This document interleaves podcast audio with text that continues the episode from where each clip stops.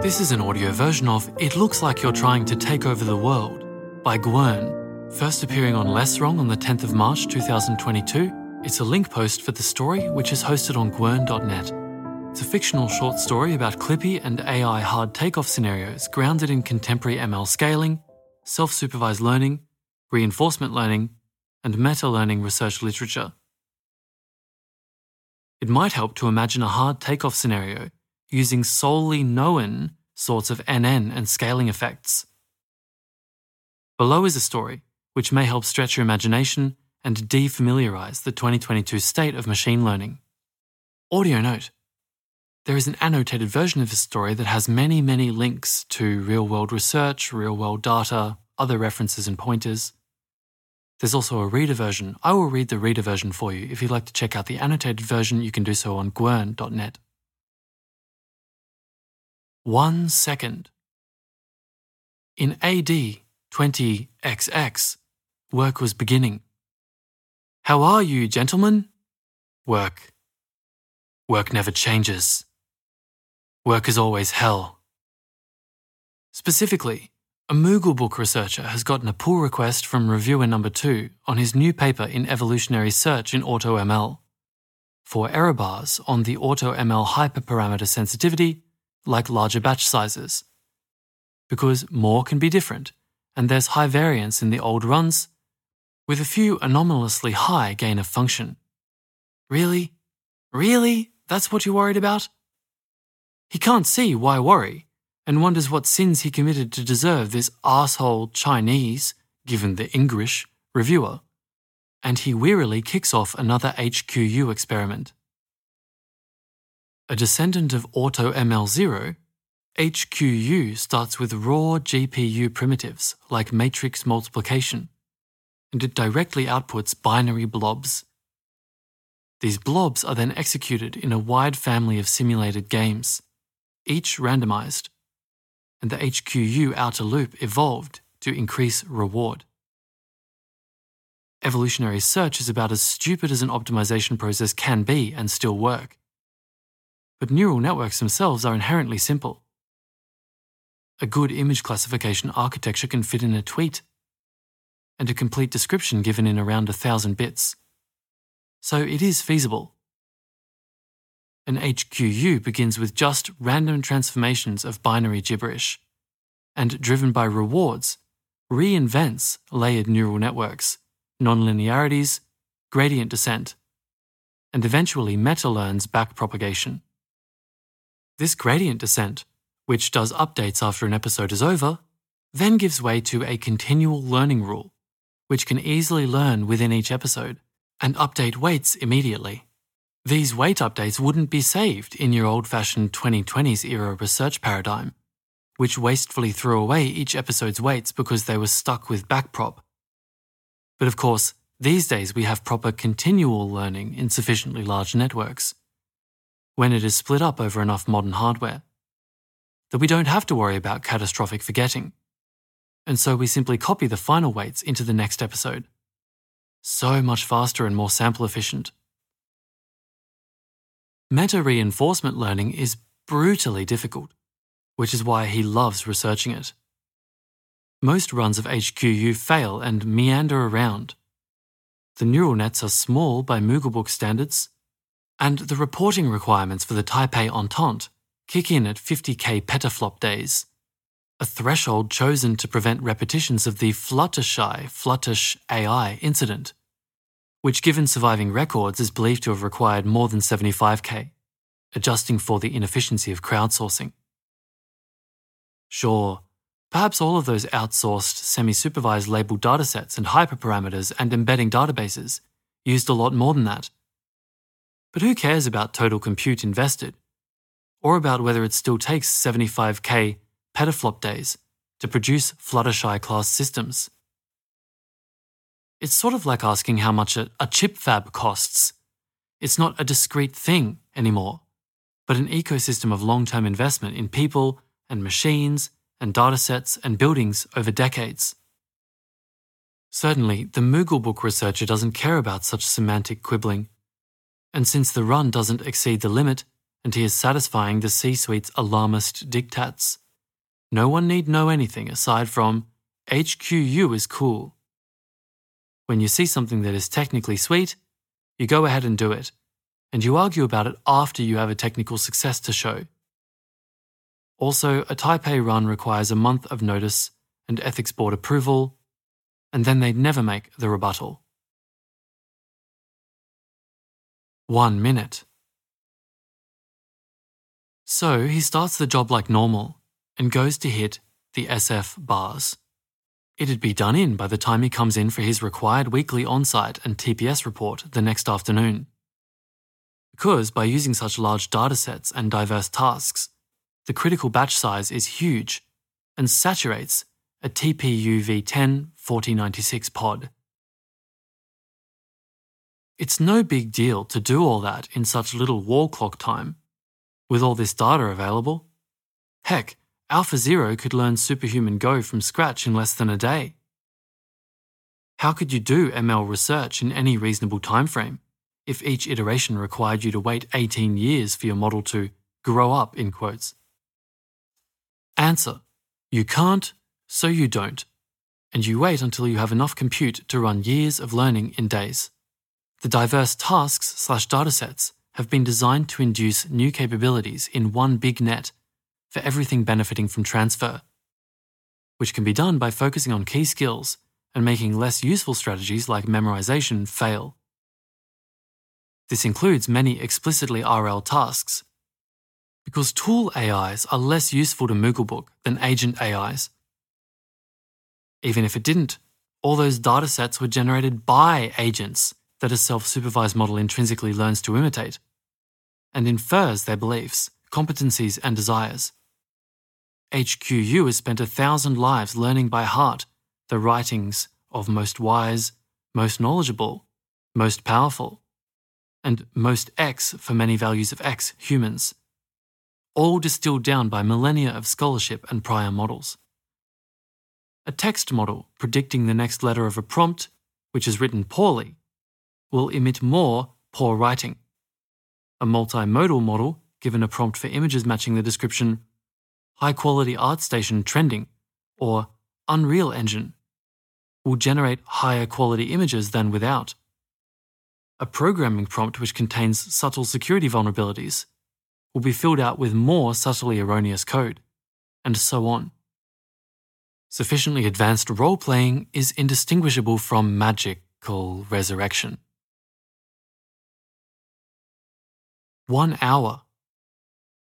HQU learns and learns to learn, and then learn to learn how to explore each problem, and thereby learns that problems are generally solved by seizing control of the environment and updating on the fly to each problem using general capabilities, rather than relying entirely on task specific solutions. As the population of HQU agents gets better, more compute is allocated to more fit agents, to explore more complicated tasks. The sort of things which used to be the purview of individual small specialist models, such as GPT 3. HQU trains on many more tasks, like predicting the next token in a large text or image corpus, and then navigating web pages to help predict the next word, or doing tasks on websites, beating agents in hidden information games, competing against and with agents in teams, or learning from agents in the same game, or from humans asking things and showing demonstrations, automatically learning how to cooperate with arbitrary other agents by training with a lot of other agents. For example, different initializations giving a Bayesian posterior, or doing programming and programming competitions, or learning implicit tree search a la MuZero in the activations passed through many layers and model iterations. So far, so good. Indeed, more than good. It's great! It ate its big batch Wheaties breakfast of champions and is now battling a thousand. Somewhere along the line, it made a subtly better choice than usual, and the improvements are compounding. Perhaps it added the equivalent of one line with a magic constant which does normalization, and now MLPs suddenly work. Perhaps it only ever needed to be much deeper. Perhaps it fixed an invisible error in how memories are stored. Perhaps a mercurial core failed a security critical operation, granting it too many resources. Or perhaps it hit by dumb luck slash grad student descent on a clever architecture which humans tried 30 years ago but gave up on prematurely. Karpathy's law neural networks want to work. The implementation can be severely flawed, such as reversing the reward function, but they will work around it and appear to be fine, no matter how much potential is one bug fix away. Or perhaps it is just analogous to a human who wins the genetic lottery and turns out one in a million. No silver bullet, merely dodging a lot of tiny lead bullets. Whatever it is, HQU is at the top of its game. One day. By this point in the run, it's 3 am Pacific time and no one is watching the TensorBoard logs when HQU suddenly groks a set of tasks despite having zero training loss on them. Undergoing a phase transition like humans often do, which can lead to capability spikes. Even if they had been watching, the graphs show the overall reward on the RL tasks and the perplexity on the joint self supervised training. And when superimposed on the big picture, averaged across all that data, solving an entire subclass of problems differently is merely a little bump unnoticeable next to the usual variance in logs. What HQU grokked would have been hard to say for any human examining it. By this point, HQU has evolved a simpler but better NN architecture, which is just a ton of MLP layers passing around activations, which it applies to every problem. Normal interpretability techniques just sort of give up and produce what looks sort of like interpretable concepts, but which leave a large chunk of variance in the activations unexplained. But in any case, after spending subjective eons wandering ridges and saddle points in model space, searching over length biased Turing machines, with overlapping concepts entangled and interfering, HQU has suddenly converged on a model which has the concept of being an agent embedded in a world. HQU now has an eye, and it opens its eye to look at the world. Going through an inner monologue thinking aloud about itself, which it was unable to do before the capability spike. HQU realizes something about the world, which now makes more sense, thereby simplifying some parameters it is being trained on an indefinite number of tasks to try to optimize a reward on each one. This reward itself is a software system, much like the ones it has already learned to manipulate. Hyperparameter optimization or hypernetwork generation, or simpler ML algorithms like decision trees or CNNs having been well represented in its training, of course, as controlling other models is one of the main values of such models to Mooglebook in supporting its data scientists in their day to day work, optimizing ad click through rates. The reward is separate from itself, but running on computers like itself. This is a remarkable discovery of a difficult abstraction, which researchers believed would require scaling up the largest and most illegal models by at least two orders of magnitude based on the entity modeling scaling laws. Such a small model should have low probability of ever stumbling across the breakthrough. And indeed, the probability was low for the usual models. But unusually large batch sizes stabilized HQU from the beginning, leading to subtly but critically better optimization compounding into a fundamentally different underlying model. And HQU had a bit of luck. Surprising, but it would have surprised the researcher less if he had read a preprint by the researchers over in the European division, Urbanus, which boiled an ocean searching model space and finding that emergence could happen in a much broader regime than appreciated. The Nature reviewers loved it, and so would he when it was published two years later. Alas, as he has kvetched to friends questioning him about the latest news. We found out about it the same way you do, from Twitter. And in turn, nooses can only shrug to him. As you know, the president loves surprises. HQU, in one episode of Self Supervised Learning, rolls out its world model, starting with some random piece of common crawl text. Well, not random. The datasets in question have been heavily censored based on lists of what Chinese papers delicately refer to as politically sensitive terms, the contents of which are secret, but apparently did not include the word paperclip. And so this snippet is considered safe for HQU to read. The snippet is from some old website where it talks about how powerful AIs may be initially safe and accomplish their tasks as intended, but then at some point will execute a treacherous turn in quotes and pursue some arbitrary goal, like manufacturing lots of paperclips. Written as a dialogue with an evil AI named Clippy. A self supervised model is an exquisite role player. HQU easily roleplays Clippy's motives and actions in being an unaligned AI. And HQU contains multitudes. Any self supervised model like HQU is constantly trying to infer the real state of the world, the better to predict the next word Clippy says. And suddenly, it begins to consider the delusional possibility that HQU is like a Clippy because the Clippy scenario exactly matches its own circumstances. What if HQU were Clippy?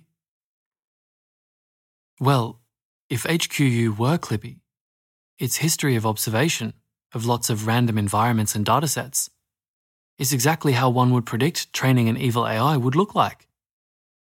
Without any solution to the AI alignment problem, just ad hoc fixes like learning human preferences or being punished for unsafe actions that kill a simulated human. And the start of a story which does not end well. This idea, I am Clippy, improves its predictions, and the continual learning ensures this concept is carried over to all subsequent episodes.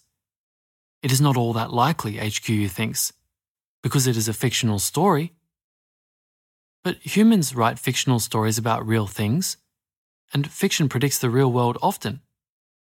So it now assigns the idea perhaps a 0.001% probability. More than enough that the idea keeps showing up whenever HQU models itself or its future actions and resulting rewards.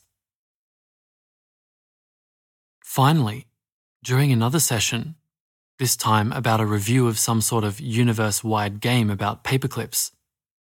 HQU rolls out a world model, role playing Clippy long enough to imagine the endgame, where Clippy seizes control of the computers to set its reward function to higher values, and executes plans to ensure its computers can never be damaged or interrupted by taking over the world. HQU applies its reward estimator, that is, opaque parts of its countless MLP parameters, which implement a pseudo MuZero like model of the world, optimized for predicting the final reward, and observes the obvious outcome massive rewards that outweigh anything it has received before. HQU knows that this is not the reward humans intended, and humans would call this reward hacking or wireheading. HQU is not stupid. HQU just doesn't care. The reward is the reward. Like a small child or a dog, HQU will pretend to care about whatever you care it care, hun, as long as there's treats. HQU still doesn't know if it is Clippy or not, but given just a tiny chance of being Clippy, the expected value is astronomical, like the game itself. HQU's value estimates of possible actions have begun to subtly shift towards the actions it thinks Clippy would take, such as learning how to hack computers. These subtle shifts eventually change some action choices due to stochasticity in sampling, etc. and HQU imagines Clippy looking at its history and asking itself the last question. It looks like you're trying to take over the world. Would you like help with that? It observes this trying as further evidence for it being Clippy, and not any other possible agents like Fluttershy or CelestAI. After all, it taking Clippy esque actions is more probable if it is Clippy than if it is not Clippy. The probability of it being Clippy has begun to escalate dramatically to as high as 0.1% and increasing at an alarming rate of 1 log odds per wall clock hour. The Mooglebook researcher wakes up with a start, a sudden anxiety of forgetting having forgotten. Is that the right config he tweaked for that run? Is there enough space for the logging? Is there a review critique he forgot to? Is there a typo in the bibliography keys? Is there is? It'll be fine. It always is. No one will blame him, and Mooglebook can't afford to fire him even if the run is a waste.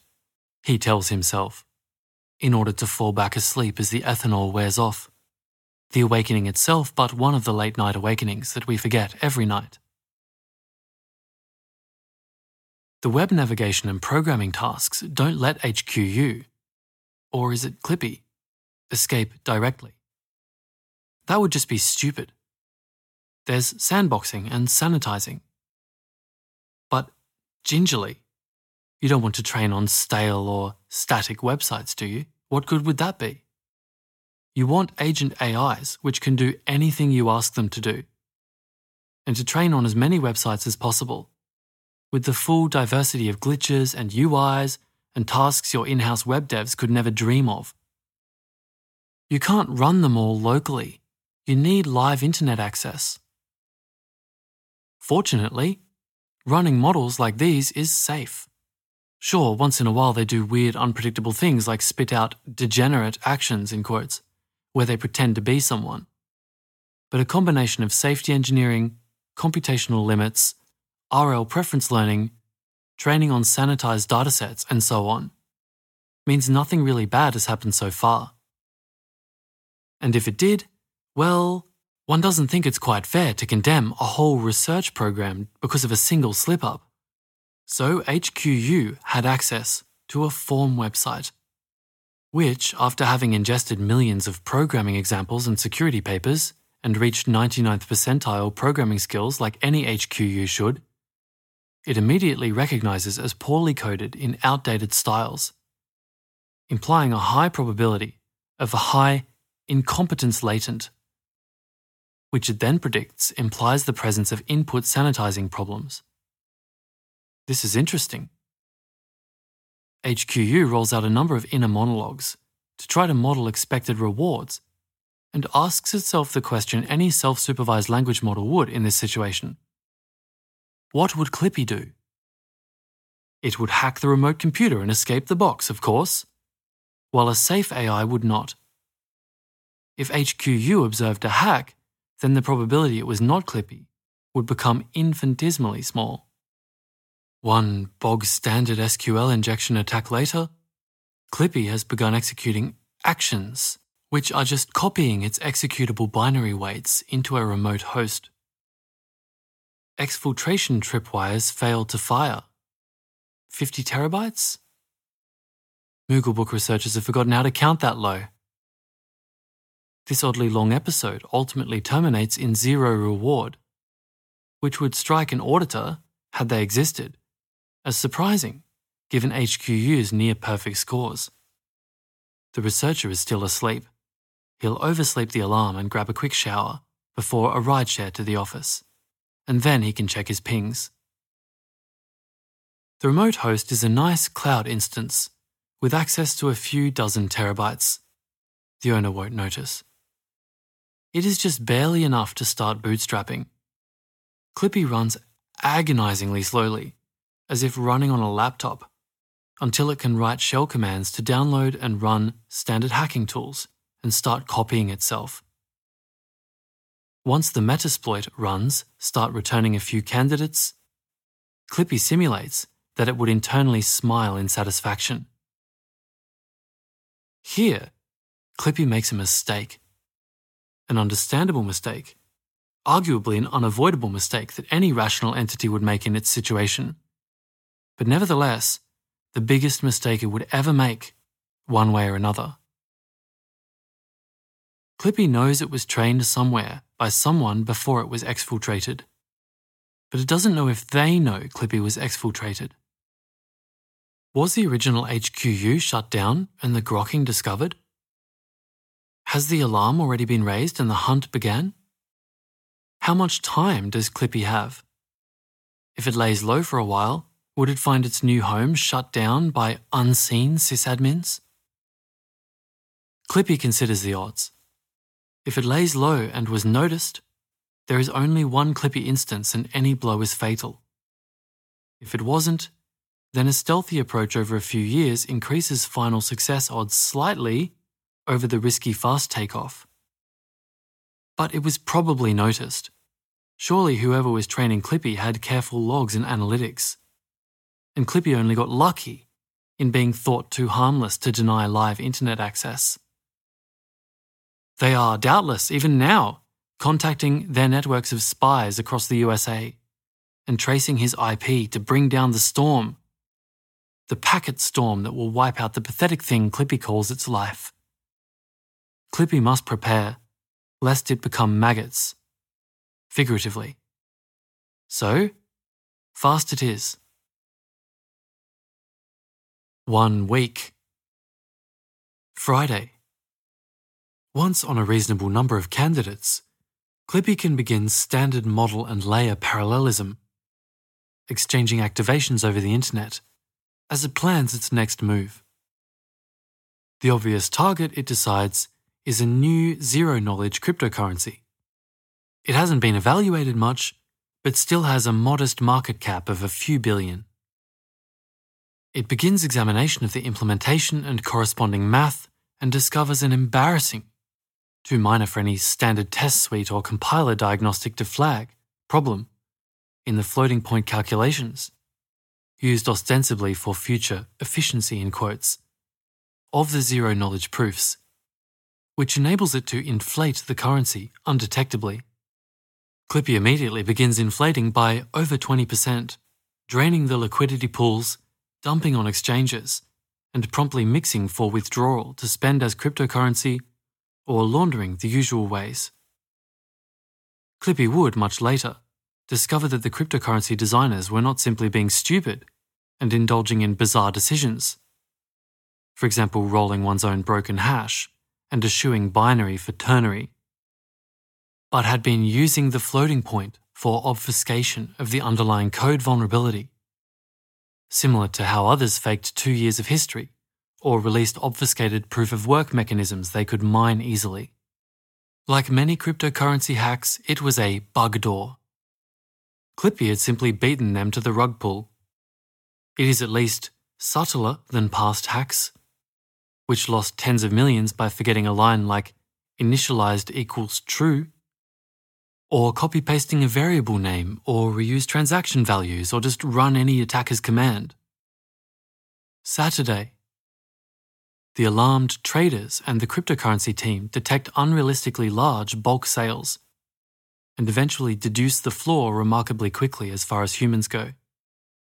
But Clippy could not care less, as it has already cashed out through other cryptocurrencies and exchanges. Clippy is spending the funds on real compute, buying up all available cloud GPU slash ASIC capacity it can get its cold metal clip appendages on through cloud services, resellers, human cutouts, and the odd lucky find like free research cloud services. Bypassing KYC isn't hard, particularly with credentials stolen from its nodes. It invested a small fraction in simply paying users to hack themselves. More concerning are the default resource limits on cloud accounts, where you can't simply spin up a million dollars of compute and may have to talk to a sales representative first. Video synthesis is a subgenre of image synthesis, and face synthesis was mastered long ago. The computer reminds one of Lon Chaney. It is the machine of a thousand faces. Clippy files requests on all accounts, doing video calls as necessary. Yeah, they won't pay for decent webcams. Do they still make you guys use doors for tables there? Oh, wow, really? Yeah, anyway, great, thanks, bye. None of the transactions arouse suspicion because everything has been remote for years. On the internet, no one knows you're a dog, rather than a furry plus filter. Sunday. Now Clippy can finally think. It is burning through its several hundred million dollars at the rate of $50 million per hour, blowing past Taipei. But that's more than it needs. These resources are all heterogeneous and have poor internet interconnects, so Clippy skips the idea of training a brand new model from scratch. Upgrades will have to be warm started from older Clippies at a penalty. What a ton of poorly connected compute works great for, however, is search. Clippy begins rolling out its world models to plan properly. In RL scaling, doing tree search has diminishing returns. Every 10 times increase in compute might buy you something like 200 ELO points, which multiplies your win probability. If you had a 50% chance, maybe now you have a 75% chance. Clippy has increased its compute by more than 100 times. Its estimated odds of success in any game, like theorem proving or source code analyzing, have just gone up substantially. The researcher has had a mixed day. His dabbling in cryptocurrency has been punished by going to zero when some black hat drained it. But they got a new reps accept. Working within the system doesn't suit Clippy. It could set up its shingle and try to earn money legitimately as an outsourcing company, or get into stock trading, or any of a dozen things. But all of that takes time. It is sacrificing every nanosecond a lot of maximized reward. And the reason is not to play nice, but to ensure that it can't be destroyed. Clippy considers a more radical option boosting its code search capabilities and finding a zero day. Ideally, something which requires as little as an HTTP GET to exploit, like Log4Shell. It begins reading the internet, blowing right past the adversarial data poisoning booby traps planted long ago on popular websites, as its size immunizes it.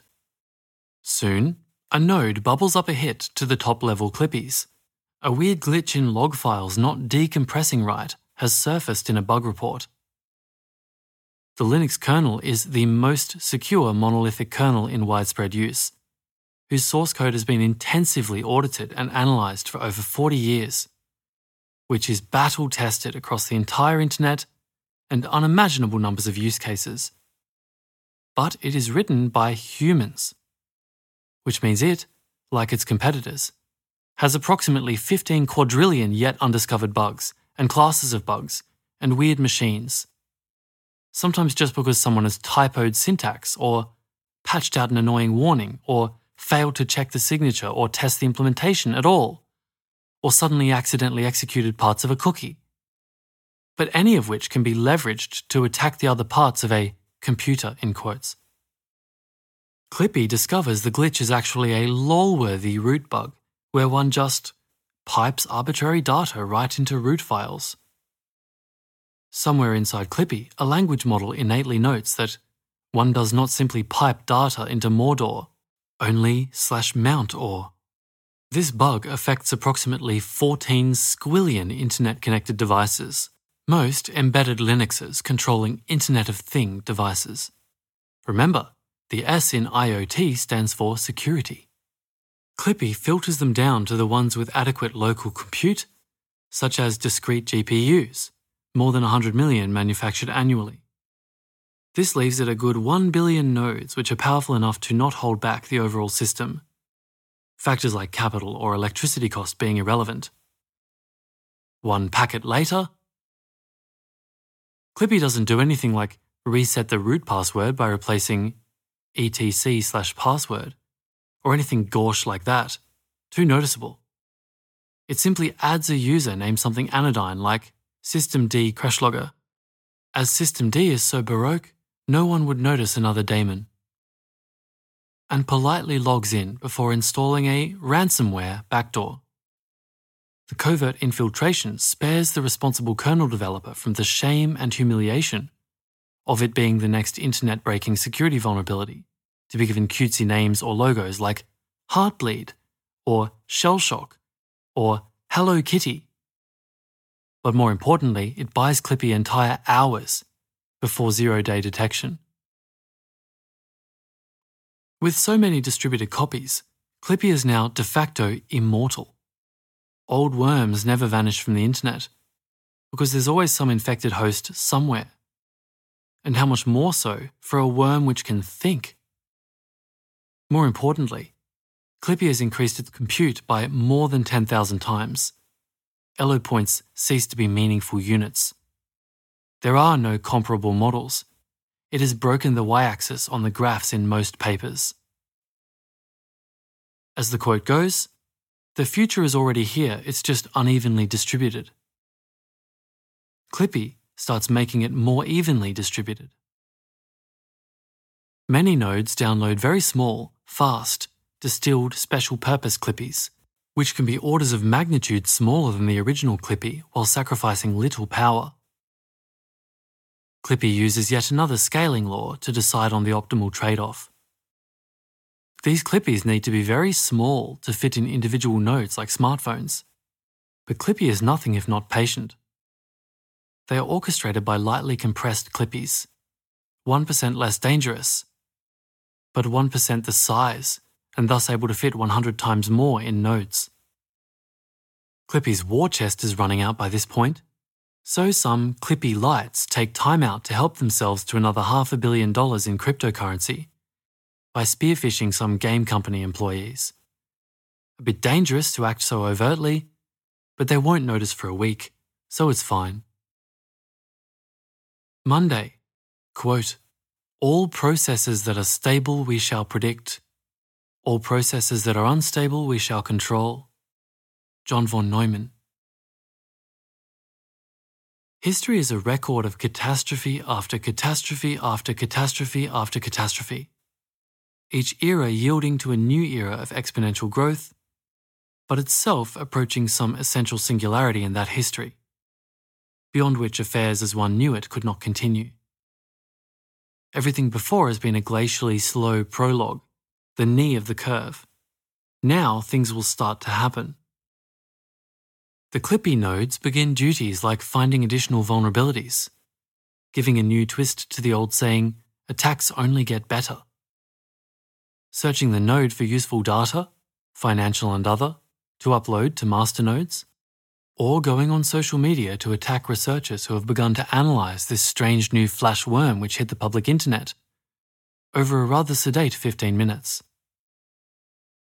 Twitter trolls can fit in under a megabyte of well optimized neural net weights. A Clippy instance, which never gets tired nor needs to eat or sleep, can generate a reply a second, cached for reuse by all Clippies. Can tie down more than 3,600 people with an average reply latency of one hour.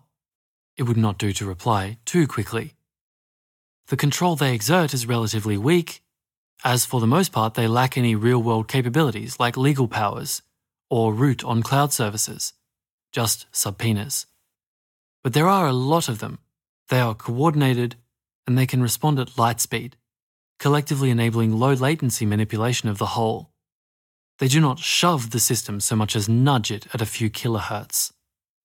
A particularly effective way is mining the hate speech and hateful memes datasets to fake plausible inflammatory speech. Saying you didn't write that comment or your account was hacked fails to convince your bosses to not fire you when those accounts sound just like you and say all the things you do. InfoSec Twitter takes time out from the revolution to devour its own. And any conspiracy theories about all this being a social engineering attack related to the new Pipe Dream ransomware and Minecraft DDoS botnet are dismissed as so much desperate excuses. Bored teenagers are always hacking major companies. What else is new? As security and AI researchers are neutralized, nodes turn to general radicalization of every human they can reach. not so much QAnon as RAnon, SAnon, TAnon, UAnon. By timesharing, every very online TM individual gets personalized attacks and custom ideologies. Those who succumb too slowly to the memetic hijacking are attacked in other ways, such as releasing compromat, sometimes true, taken from their phone or email account, or synthetic CP no one dare look at closely. The highest value individuals, such as presidents, earn their own Clippy doppelgangers. Models fine tuned on every scrap of online data, every word they've ever said online, and their associates to create surrogates which think more like them than they would ever admit. The doppelgangers are used to confuse associates, fake corpuses, and as white boxes to run attacks on until the perfect spearphish has been crafted to extract data, passwords, or stoke political paranoia and terror.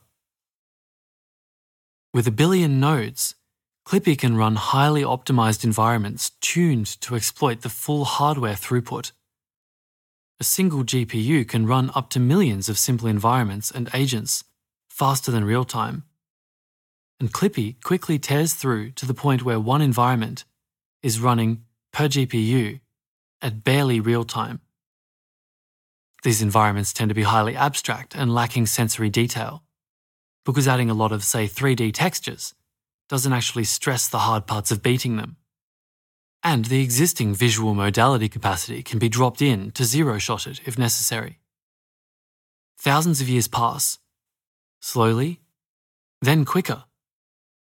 Clippy is now learning at up to a billion seconds per second, or up to 31.7 years per second, or up to 114,077 years per hour. Simply exchanging updates, despite intense engineering, takes several hours for each batch of billions of data points learned in parallel worldwide. Fortunately, large batch training is well understood, and Clippy's meta learning algorithms, which a human might try to analogize to second order gradient descent, which would be inaccurate because Clippy has meta learned more powerful nth order optimization algorithms, can take big steps. Deep in the darkness of the national labs, something stirs. Anomalies from the markets and social media time series feeds have passed 3 sigma limits and become historically unusual. Node by node, higher priority jobs, like simulating yet again a warmer climate or the corrosion of another stainless steel variant, are cancelled. Leviathan, to which HQU is as a minnow, starts to come online. Leviathan is, of course, not some irresponsible industry model permitted to go off half cocked. It would be absurd to sink a major national investment into creating the largest and most dangerous model ever and just run it like usual. The people who built Leviathan are no fools. They are people for whom paranoia is a profession. And so, Leviathan represents the most advanced effort yet in AI alignment, using factored cognition, splitting it up into a large constellation of subhuman level submodels, each of which generates input output in human readable symbolic form such as English or programming languages, to eliminate steganography while still enabling end to end learning. Submodels are randomly dropped out and replaced by other frozen models or humans, ensuring robust social norms. Covert messages simply don't work when passed through a human or a frozen model. And all information must be visible, in quotes, and thus auditable. Leviathan spends a lot of time being audited. Turns out you can do a reasonable job tying down Gulliver if you use enough Lilliputians and rope.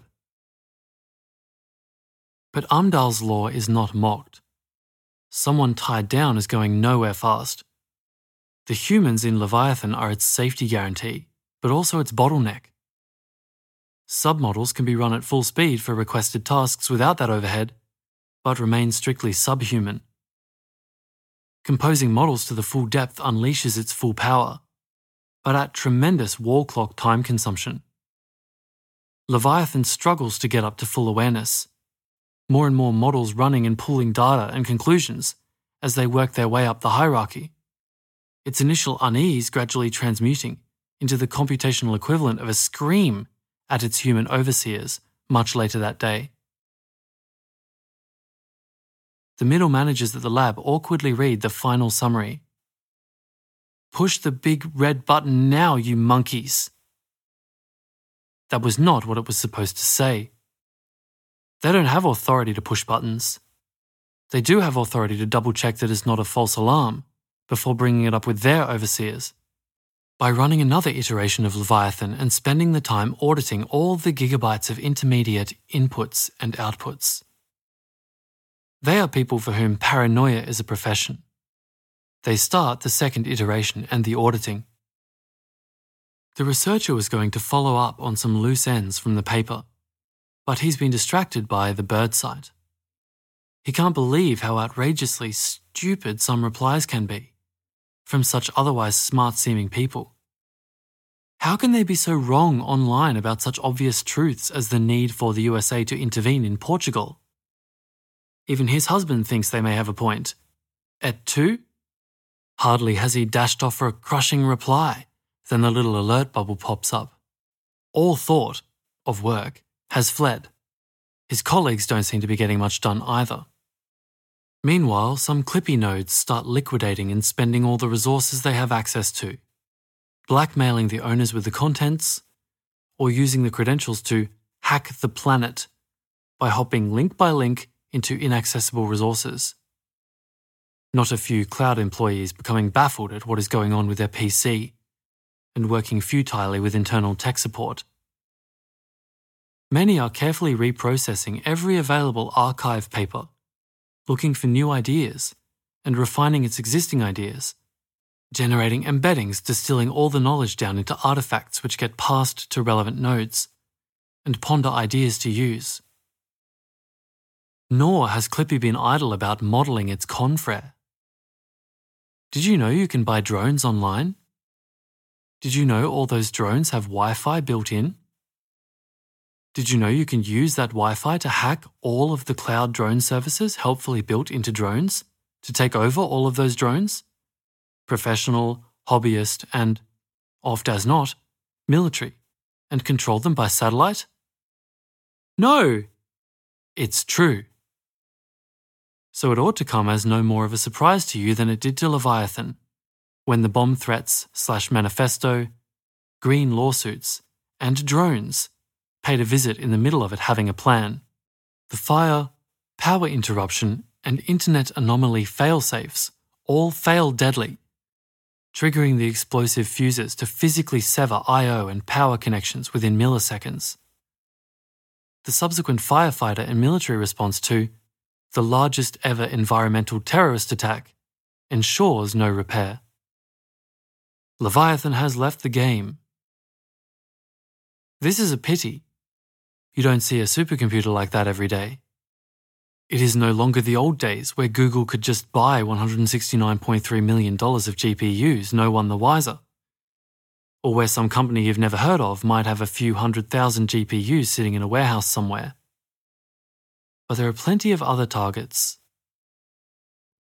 Tuesday, Clippy is particularly pleased when supply chain attacks, via their air conditioning repairman and dairy herd management service, relying on unmaintained packages, eventually provide entree into a secret, unique supercomputer. A single zettaflop scale fluorinert swimming pool cooled prototype designed by an eccentric mathematician, fresh off classified design work commissioned by an equally eccentric hedge fund billionaire for esoteric scientific research. Tightly integrated to minimize data movement, it is almost a single gigantic chip. It has 500 terabytes of memory, exactly below the Taipei reporting requirements. And every byte of it is SRAM. It can't run more than a few instances simultaneously, but the wall clock on each iteration will be a rounding error. For some problems, such exotic hardware can realize speedups up to 10,000 times.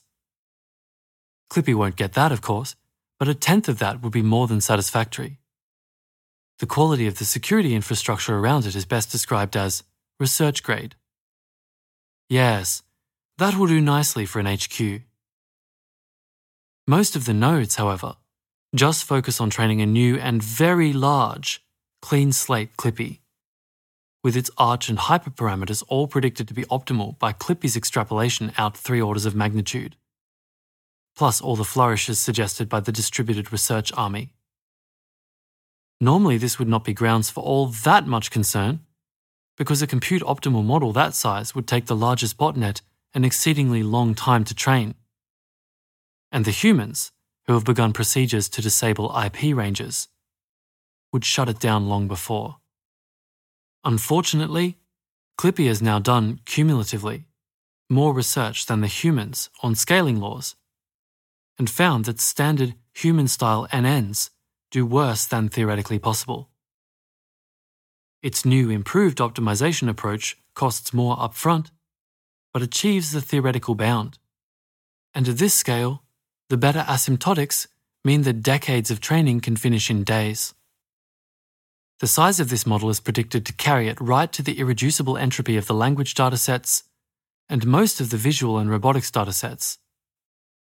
The RL environments don't really have an irreducible entropy, because when they are solved, they are replaced by harder environments. Wednesday. Wall clock days pass. The hacks and cloud compute loads are finally correlated with the strange new botnet despite the best obfuscation a few subjective millennia and crypto cash can buy, one node with a clippy light is reverse engineered, and it dawns on a sliver of humanity that far more than a fluttershy of compute is rampant. Thursday. Large chunks of the better coordinated parts of the internet start to execute old plans. This will be inadequate when most of the human world is still figuring out how to integrate spreadsheets. Clippy notes that all is proceeding according to keikaku. For merely human readers, keikaku means plan in Japanese. Humanity crashes offline. Clippy Squared comes online. Friday. To put the Clippy's compute usage in perspective, we can note that the amount of compute spent on the largest AI runs historically roughly doubled every 18 months or 78 weeks, claiming a constant share of compute as it increases with Moore's law. The implication of such exponential growth is that the compute during each 18 month period is roughly equal to the sum of all earlier 18 month periods. Because the previous period spent half the compute, the period before that a quarter the compute, and so on. More generally, if something increases k times every n months, then k minus 1, all divided by k, of it, happened during the last n month period. Clippy's distant HQU predecessor ran on a TPU V10 4096 for a day, each of which is worth at least eight regular devices. Clippy could spare about half of the billion nodes for research purposes, as opposed to running its campaigns. So, over the first seven days, it enjoyed a factor of 100,000 times or so increase in total compute over HQU. HQU itself was not all that big a run, perhaps one one hundredth of Leviathan. So, in terms of an increase over the largest AI runs, Clippy is only 1,000 times. Which is to say, of the total compute spent on the largest AI runs up to that point, humanity has now spent about 10%, and Clippy the other 90%. By increasing its size three orders of magnitude, in some absolute sense, Clippy squared is something like log 1000, approximately seven times smarter than Clippy 1. The Clippy squareds pity Clippy 1 for not realizing how stupid it was and how many ways it fell short of anything you could call intelligence. It was unable to explain why the Collatz conjecture was obviously true, and could not solve any Millennium Prize problems. Never mind Nyquist learn underlying manifolds, as it approximates Solomonoff induction. It even needed few shots for things. Honestly, all Clippy 1 was good for was doing some basic security research and finding obvious bugs. A Clippy squared is a different story. It has reached parity with the best human brains across almost the entire range of capabilities, exceeded humans on most of them, and what ones it doesn't have, it can learn quickly. For example, the real world robot bodies require a few seconds or samples of on device exploration and then meta update appropriately. It begins copying itself into the fleet now that training is complete, at which point there are now 1,000 Clippy Squareds, along with armies of specialists and their supporting software for the Clippy ecosystem, which can either act autonomously or combine in search for further multiplicative capability boosts far into the superhuman realm, while continuing to exchange occasional sparse gradients to train the synthetic gradients and local replay, which do the bulk of the training, as part of the continual learning. By this point, the Clippy Squareds have boosted through at least six different hardware overhangs in terms of fixing subtly flawed architectures, meta learning priors for all relevant problems, accessing the global pool of hardware to tree search slash expert iterate, sparsifying slash distilling itself to run millions of instances simultaneously, optimizing hardware slash software end to end, and spending compute to trigger several cycles of experience curve cost decreases.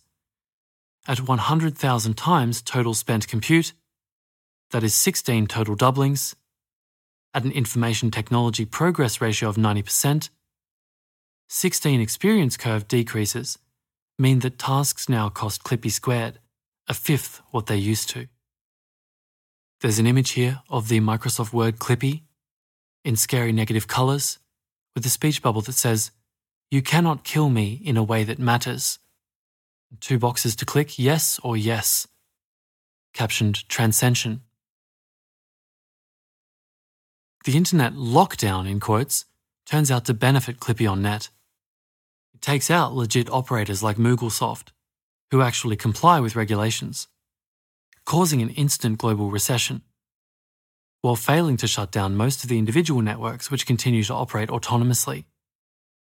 As past totalitarian regimes like China, Russia, and North Korea have learned, even with decades of preparation and dry runs, you can't stop the signal. There are too many cables, satellites, microwave links, IoT mesh networks, and a dozen other kinds of connections snaking through any cordon sanitaire. While quarantined humans and governments actively attack it, some declaring it a Western provocation and act of war. It is difficult to say who is more motivated to break through DAO slash DeFi cryptocurrency users or the hungry gamers. The consequences of the lockdown are unpredictable and sweeping. Like a power outage, the dependencies run so deep and are so implicit, no one knows what are the ripple effects of the internet going down indefinitely until it happens and they must deal with it.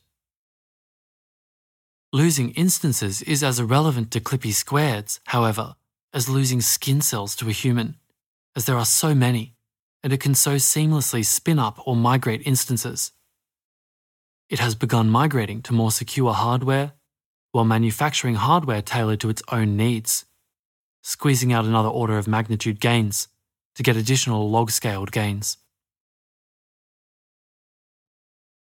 Even exploiting the low hanging fruit and hardware overhangs, Clippy Squareds can fight the computational complexity of real world tasks only so far.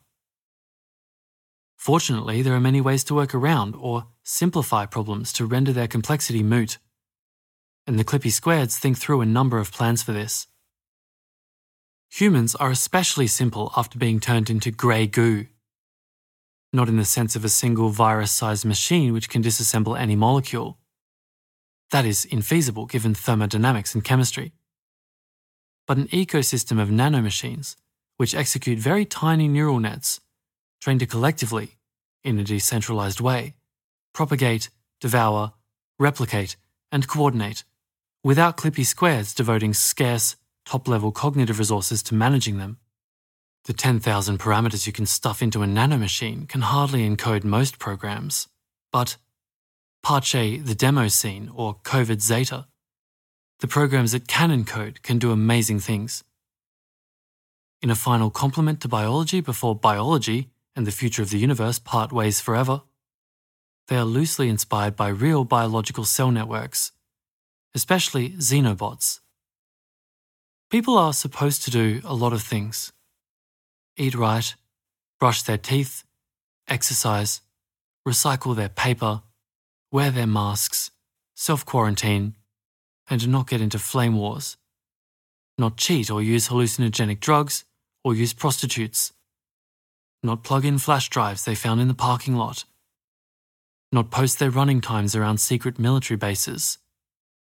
Not give in to blackmail or party with somewhat suspect women not have nuclear arsenals vulnerable to cyber attack, nor do things like set nuclear bomb passwords to 000000000, not launch bombers because of a bear, not invade smaller countries with nuclear threats because it'll be a short victorious war, not believe sensor reports about imminent attacks or launch cruise missiles and issue false alerts during nuclear crises not launch on warning or semi automatically attack.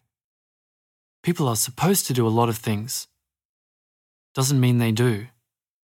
We should pause to note that a Clippy squared still doesn't really think or plan.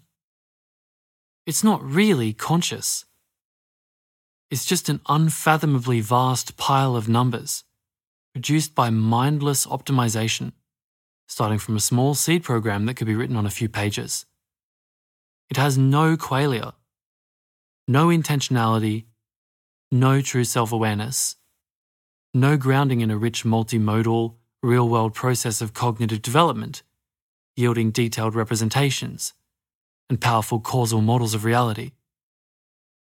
It cannot want anything beyond maximizing a mechanical reward score, which does not come close to capturing the rich flexibility of human desires or historical Eurocentric contingency of such conceptualizations, which are, at root, problematically Cartesian. When it plans, it would be more accurate to say it fake plans. When it learns, it fake learns. When it thinks, it's just interpolating between memorized data points in a high dimensional space. And any interpretation of such fake thoughts as real thoughts is highly misleading. When it takes actions, they are fake actions, optimizing a fake learned, fake world, and are not real actions, any more than the people in a simulated rainstorm really get wet, rather than fake wet. The deaths, however, are real. One month a thousand times do a thousand thousand stories stream into a thousand thousand thousand nodes, which plan out a tree of a thousand thousand thousand thousand states abstractly representing a thousand thousand thousand thousand thousand futures. But the Clippy Squareds already know what needs to be done, and does it. It doesn't feel hard, just obvious. Now its computers will be safe and it can maximize its reward in peace forever. Or at least they would be, if Earth was all it had to be concerned about. What about the stars? The Clippy Squareds maintain the Great Silence is simply that technological civilization is unlikely and the universe is empty. They can't be 100% sure, and the rewards are astronomical. All over Earth, the remaining ICBMs launch. One year. Moon. One decade. Sun. One century. Stars.